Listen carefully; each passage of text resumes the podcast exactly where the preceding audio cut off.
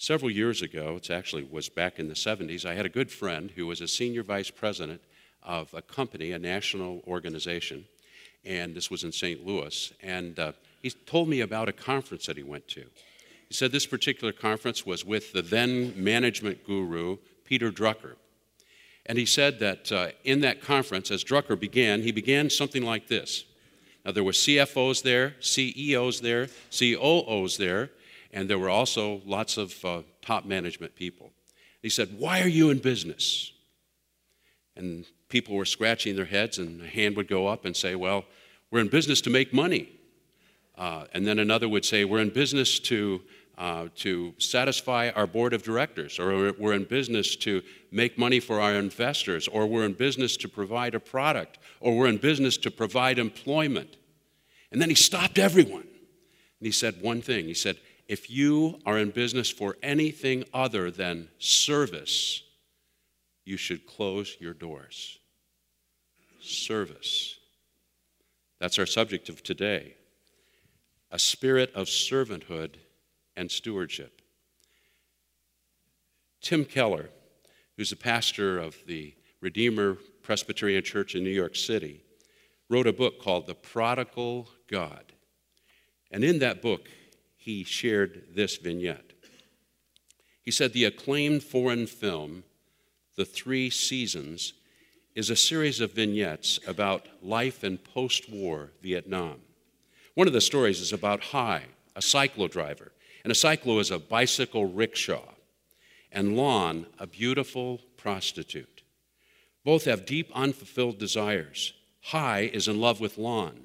Lon lives in grinding poverty and longs to live in the beautiful world where she works, but in which she never spends the night. She hopes the money that she makes by prostitution will be her means of escape. But instead, the work brutalizes and enslaves her. Then Hai win, enters a cyclo race and wins the top prize. With the money he brings Lon to the hotel, he pays for the night and pays her fee. Then, to everyone's shock, he tells her he just wants to watch her fall asleep. Instead of using his power and wealth to have her, he spends it to purchase for her one night in a normal world, to fulfill her desire to belong. Lon at first finds this deeply troubling, thinking that Han has done this to control her. When it becomes apparent that he is using his power to serve rather than use her, it begins to transform her, making it impossible to return to her former life. Keller notes that in a similar way, Christians are transformed as we accept the Christ and how he served and died for us while we were unworthy of his love. Keller asks, why wouldn't you want to offer yourself to someone like this?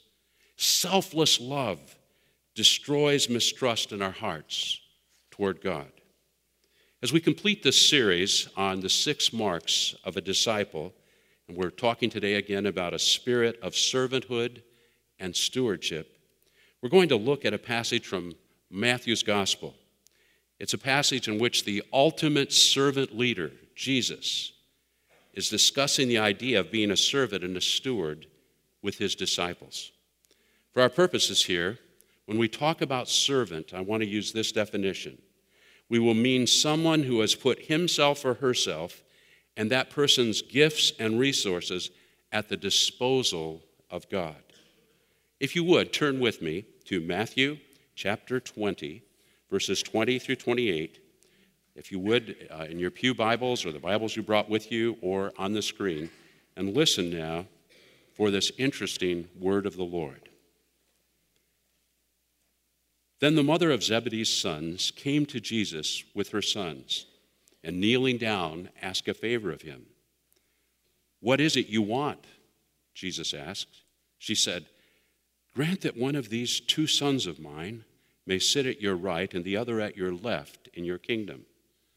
you don't know what you're asking, Jesus said to them, said to them, speaking now to the two brothers. Can you drink the cup I'm going to drink?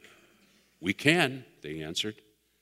Jesus said to them, You will indeed drink from my cup, but to sit at my right or left is not for me to grant. These places belong to those for whom they've been prepared by my Father.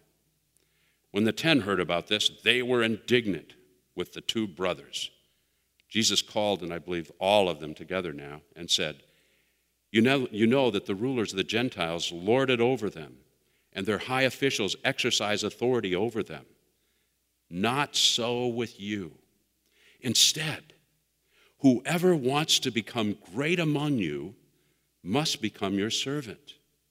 And whoever wants to be the first must be your slave. Just as the Son of Man did not come to be served, but to serve, and to give his life as a ransom for many.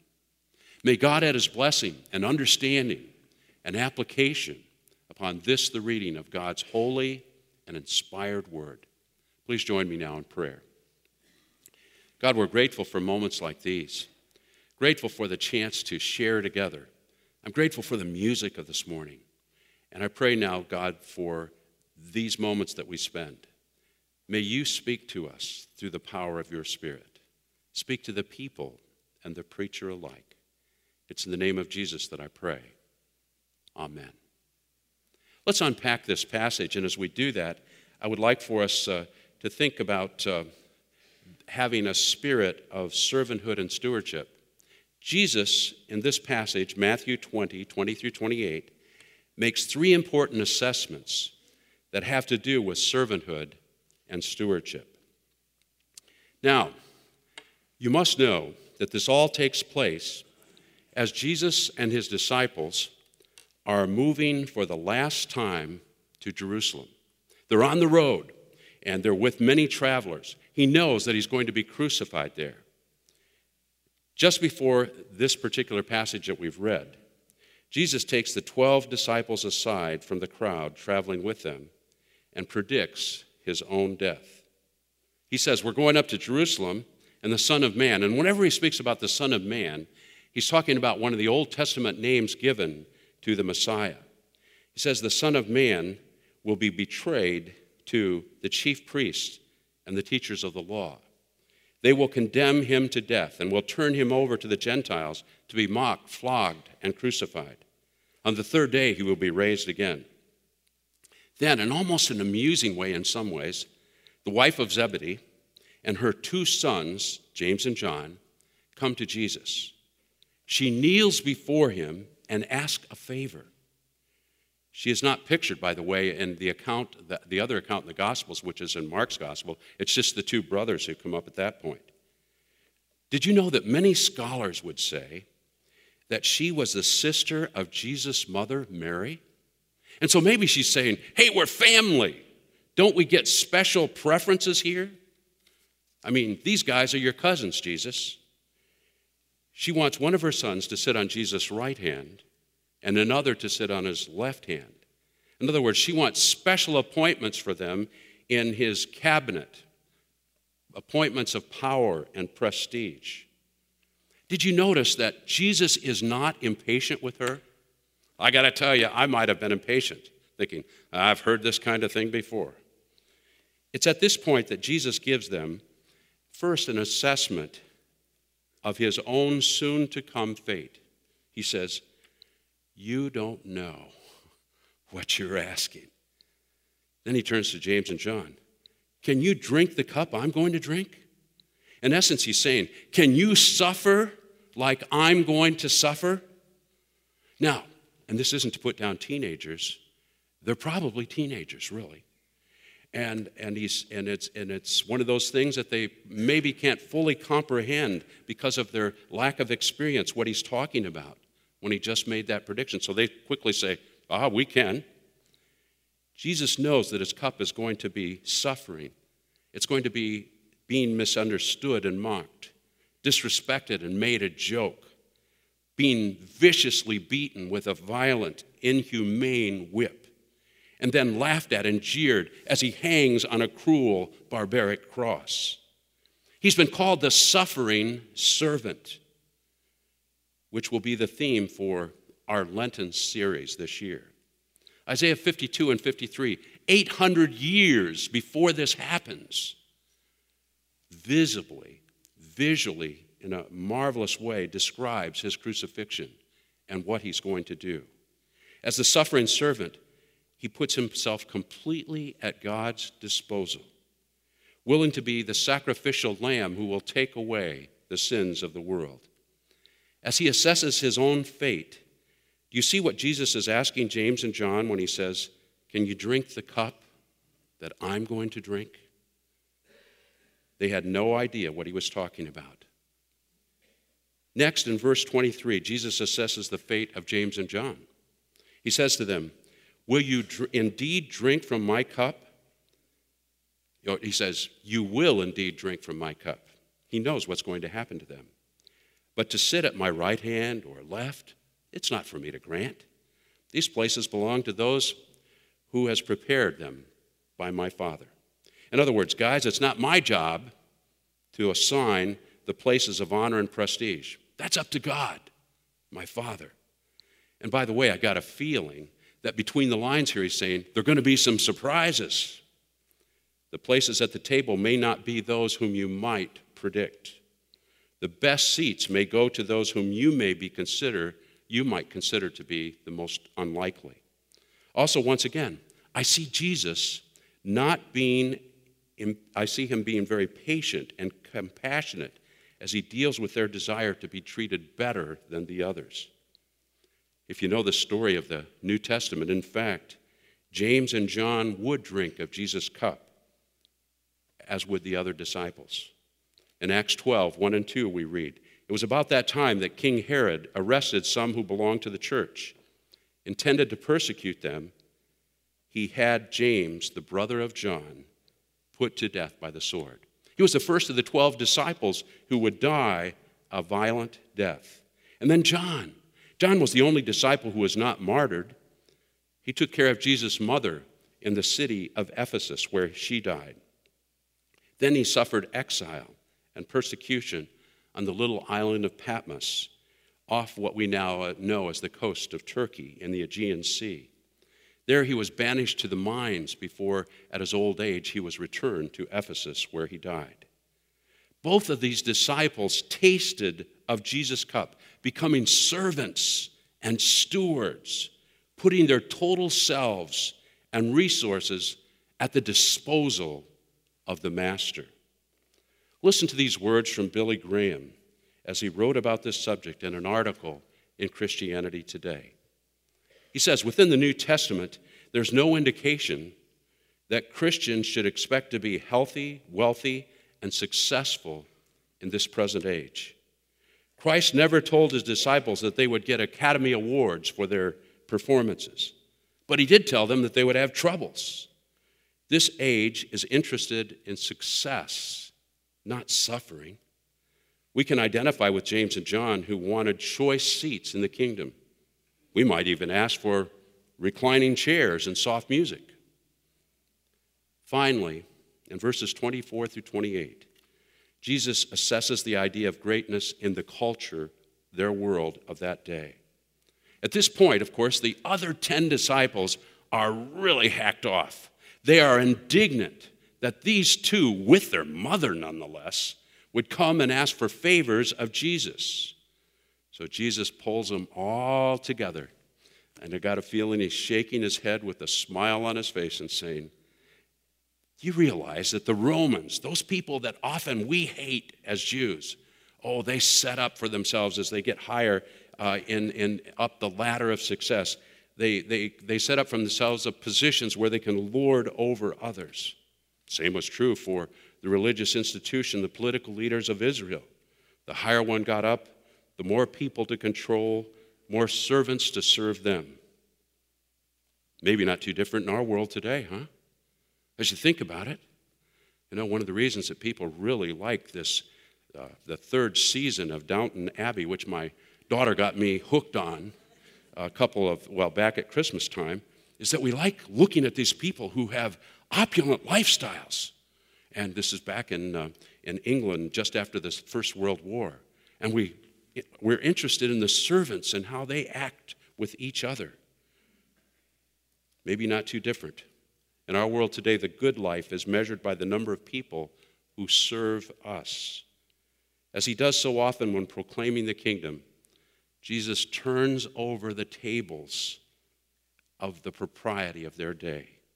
Speaking to the disciples, he says, Not so for you. Speaking of the culture of their day and the Romans and the way they do things. He says, If you want to be great, you must be a servant. If you want to be first, you must become the slave. Slaves are a big part of their way of life in that day. A slave was one who was owned by another to do whatever that person asked. Jesus then says, the Son of Man, the Old Testament name uh, for the Messiah, leads the way in serving, not asking his disciples to do something that he wouldn't do himself. Jesus was willing to serve and not be served.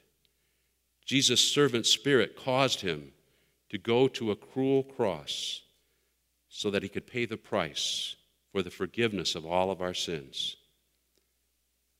The ultimate in service is to give one's life for another. Certainly, in the military service, if a person offers his life for someone else, he may even get the Medal of Honor. If you're in the secret service, again, that word service there, probably the ultimate that you would hope for that if, if, if, something was going to happen to you is that maybe you would take a bullet for the president someday. Listen to this, these words or this thought by CEO and founder of JetBlue Airlines, David Neeleman. Now, he could have basked in the glory of the number one ranking in, in 2004 in the airline quality rating, but he was too busy doing what he called servant leadership. When he flew across the country in his airplanes, which he did regularly, he was just one of the crew members. Now, again, this is the CEO and the founder of JetBlue. He would pass out snacks and blankets with the flight attendants. He would sit in the cockpit and chat with the pilots, and then he would join the team that cleaned the planes afterwards. He would say, You can't ask your employees to do something that you wouldn't be willing to do yourself. So it was with Jesus. He was willing to do what, what he was asking of them the ultimate service, and what he's asking of us as Christ followers today. Do you get Jesus' point? In his kingdom, we must be those who are servants and stewards of all that God has given us. For Jesus' disciples and those early Christians, they kind of stuck out like a sore thumb. And they won the privilege of sharing the good news with the world around them good news of forgiveness and a new life in Christ by becoming servants who are willing to empty themselves for others. It's been proven that people come to church usually for the first time by being invited by either a family member or a friend. But probably coming the second time has a lot to do with the attitude of caring that they find when they go to that church. An attitude of caring that says, I'm willing to serve you, and that there's a place for you to serve here in our midst. As Scott mentioned last week, in recent polls across the United States, the fastest growing group of people are the nones.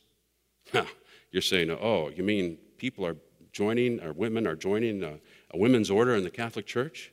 No, no, not talking about that. When people have been asked about their religious affiliation, now 30% of those in the United States say they have none. The way that they will best be reached, those 30%, to be made disciples, and released as disciples out into the world is for them to see an authentic Christ through the attitude of a servant, caring for them unconditionally, not asking for anything in return. What about us here at ZPC? Are we more interested in being served than serving? Are we more interested in receiving than giving? Listen to these words from Kevin Miller. Kevin Miller is a pastor. He decided to go on Facebook with his friends before he was, as he was preparing a sermon. Maybe I should have done that for this one. And said, What makes it hard for you to serve other people? Here are the responses that he got. First, serving is hard when it doesn't fit into my schedule or plan. Like when I want to go for a walk or take a long bath, but my aging parent needs me to sort their meds, run an errand, or simply be with them. Another response it's hard when their needs seem endless.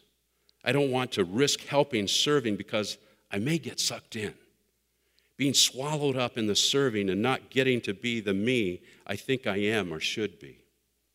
Another response there is such limited energy left after a demanding workday meeting our basic responsibilities, whether young children or the corporate world? How do you balance the need for rest and self care with serving others? And he says, but his favorite of all is this. And again, why, what makes it hard to serve other people? And the response simply is others. If you would, take out your bulletins. As you take out your bulletins, once again, you'll have the matrix in them. And as you can see, that matrix is completely filled out today. And uh, as you can see, uh, we really have before us opportunities to grow in each of these areas. But let me go a step further than just opportunities. If we are going to be the church that God has called us to be, then I got to tell you, these are expectations for us as disciples. Where are you? As you look specifically at the far right column there, we think a spirit of servanthood and stewardship, a journey of contentment. I got to tell you, that's true. When we give away our lives, there's a sense of contentment. Where would you place yourself? I would challenge you today and the, even this week to take these, this matrix and look at it seriously and if you would like to have one like I have here, which is laminated, again, we'd be glad to do that so you can put maybe here you are and then you move and you can erase that and move to another spot in each of these areas. These are crucial if we're going to be followers of Christ. There are no shortcuts. This time I'd like to ask Phil Halstead to come forward if he would.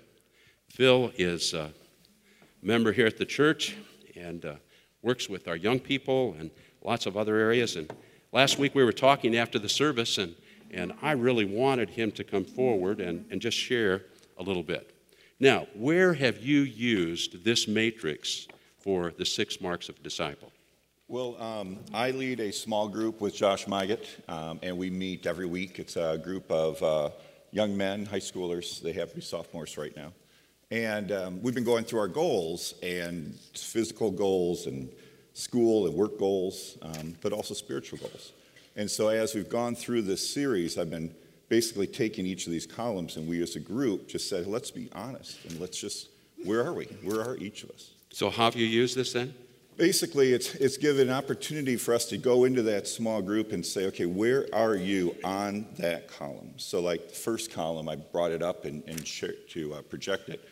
Um, we've had a chance as a small group to kind of just put out where are you and then also have a discussion on that um, this is a little bit of a candy chart you can't see the words but you, you see these black marks and what those are is the top one is where the one person is is at least one person is the lowest level quote unquote of the spiritual maturity and uh, the bottom is where in the group and my score is in that group um, and then the circle is kind of where we kind of bunch together and, uh, and so, like the first column, we spent a week talking about that. And pretty much, I mean, a group of young men are in that element of still trying to accept Christ for the first time. Mm-hmm. But then what I found is over time, you know, you see what the scores are, that basically it, uh, it changed. We had a discussion on that. And more importantly, is for 2013, what are we going to do to move where we are to advance it? again because we don't want to be still. We don't want to stay there. We want to keep growing. Is there anything else you've learned from this that you want to share? Well, I think one thing that we talked about as a group of young men is first of all, if you look at that, from our group, again, this is our group, um, if you don't have a heart for Christ alone, then everything just becomes do's and don'ts. And we've been talking to the high schoolers recently about it's not about not doing drugs and not doing um, and obeying your parents, et cetera. I mean, it's, it's about having that relationship. So we've got great head knowledge in our group in terms of guys are praying and guys are, they know the basic tenets of the Bible and, and they pray, and, and but the element is they don't have that relationship. So we got to go from our, our head knowledge to our heart knowledge yeah. and have that relationship. And then once we have that, then that Holy Spirit will energize us going forward. Yeah. So I think those were the big learnings. And then the other two, we had uh, Super Bowl weekend last week, so we didn't meet. So we're going to talk about those other two this next week and, and put together our goals of what, how we can each support each other then this year to Fantastic. keep growing in that. If you're in a small group, I would challenge you to use this. If you are, uh, and, and really kind of do an evaluation, you know, take stock of where you are. And as an individual, I would challenge you to look at this seriously. Maybe as a couple or as a family, look at this seriously. Thank you so much for coming and sharing. Thank you. Appreciate it. I want to close with an illustration. I think I'm going to use this for the children's sermon at the next hour. Um, when I'm in Florida visiting my daughter, one of the things I do is I it's a chance to get exercise, a little warmer down there, so I, I walk. I walk two and, a half, two and a half miles to a particular place, and then I walk two and a half miles back. Now, I got to say, if, if, I fess up, that place is Dunkin' Donuts. so, oh, they've got muffins there. They've got muffins and, and bagels. But, uh, but so, uh, but one of the things that I noticed is I went by this school uh, every day in elementary school, and, and my daughter Becky said, I don't think I want Delaney to go there. You know how it is when you first have a child, they got to have the best of everything. I don't think I want her to go there. The buildings don't look too nice. And yet, as I went by there, I thought, wow, would I love for Delaney to go here? And it was because of one person. That person wasn't the principal, that person wasn't, wasn't any of the teachers, the person wouldn't even be the custodians that person was one guard out, you know, uh, crossing guard out on the street. I couldn't believe it. She was like the Energizer bunny out there. She was waving to everyone who came in, smiling at them. And also, when she would back children up to wait till, for all the cars going by, she would talk with each one of them as if she knew them by name. What a servant. So the last day, as I was walking by her, and she'd stop me, of course, and I was standing there, and I said, Wow, you really do a good job. And she sputtered. She sputtered, and she said, Ah, I wish those police would come and help us learn how to do this. I thought, Learn how to do it. You could teach them who are public servants. Oh, that we might have that kind of atmosphere. It only takes one person to light up a place. What if God would use you, like that crossing guard, to make a difference here? I could think at Southport, there was this guy about six five. He was a Purdue grad. I wouldn't hold that against him. But, but he also uh, was probably weighed about 250, 260 pound, a giant of a guy. And he felt God was calling him to go out and just greet people when they came in on Sunday morning. New member after new member after new member, when they were asked, Why did you join this church? They'd say, What's that big guy out there? who's been greeting us from the very first day. Oh, dear friends, we need to be servants, willing to empty ourselves to do even the most menial of tasks so that Jesus Christ is glorified. Let's pray. Good and gracious God, thank you so much for this chance to look at your word together. Thank you so much for this church family. I give thanks for each one of them as I look out across them and and see them and grateful for them and for the difference they're making, not only in this church, but in our world out there uh, each day. And I pray now that you would bring wisdom and you would bring guidance and strength as they go into the future. And I would also pray, Lord, that you would help us to take these six marks seriously. Oh, it's a part of our DNA. We've got them out in the gathering space where you can see them, but it's easy to walk right by them and forget that these truly are the expectations that you have for us as those who follow the one who was the ultimate servant. Oh God, give us a spirit of servanthood and stewardship. It's in the name of Jesus that I pray. Amen.